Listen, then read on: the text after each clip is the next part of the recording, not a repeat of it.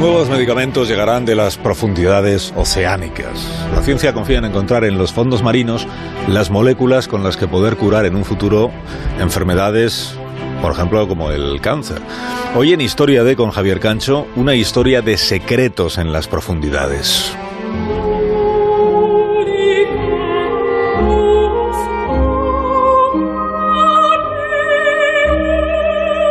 Es un hecho que podemos explicar mejor el espacio exterior que nuestro mundo interior. Al menos podemos explicar con detalle las áreas sobre las que puede proyectarse la tecnología astrofísica. Podemos explicar mejor esa parte del espacio que la mayor parte de lo más extenso que tenemos en este planeta. Porque el 95% de las profundidades oceánicas siguen siendo lugares inexplorados. Alguna vez lo hemos mencionado. Ahí abajo viven criaturas que los ojos humanos no han contemplado jamás nuevamente se revela oportuna la sabiduría socrática sobre las limitaciones de nuestro conocimiento. El telescopio Hubble o las ondas gravitacionales pueden darnos una idea de ubicaciones lejanas y tiempos remotos, pero solo como aproximación.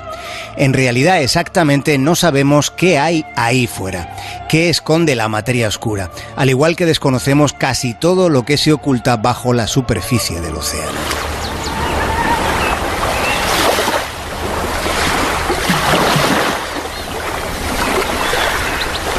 El sonido que estamos escuchando en este momento es de las olas meciéndose en una playa de Tasmania. Es un lugar que queda allá por el paralelo 40 y allí se puede respirar uno de los aires más limpios del mundo gracias a la brisa del Océano Índico. El sonido que oyen se grabó en esa playa que tiene un horizonte inmenso donde la única línea que se ve marca la separación entre dos tonos de azul, entre el cielo y el agua y trazándose una vertical a esa línea lejana, en las profundidades marinas, se esconde otro horizonte, uno que es tan invisible como enigmático.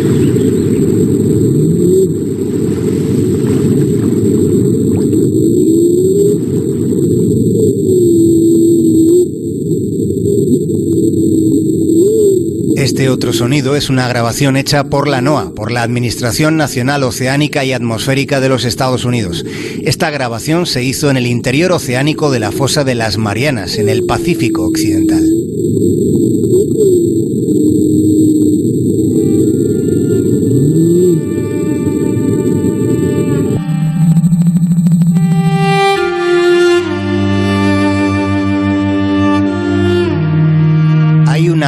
De nuevos fármacos. Fíjense en el siguiente dato. El problema de la resistencia a los antibióticos causa al año unas 700.000 muertes en todo el mundo. Es posible que la pandemia vaya a causar en este 2020 una cifra parecida. La comparación es inevitable. Si con el virus se han tomado medidas excepcionales, excepcional debería ser la búsqueda de nuevos tratamientos. Y esa búsqueda ha de hacerse en las profundidades marinas. Pensemos en que la penicilina se descubre en 1928 en microorganismos que estaban en el suelo. Casi todos los fármacos son de aquí arriba. La aspirina, por ejemplo, procede del sauce blanco. En las profundidades, en el lecho marino, hay otras moléculas de gran interés biológico y con unas potencialidades superiores. Sin embargo, siendo la biodiversidad de los océanos mucho mayor que la de los ecosistemas terrestres, la bioprospección es todavía muy incipiente, aun cuando las algas o las esponjas marinas, por ejemplo, son los organismos que más moléculas generan para defenderse, moléculas sobre las que hay una enorme expectativa.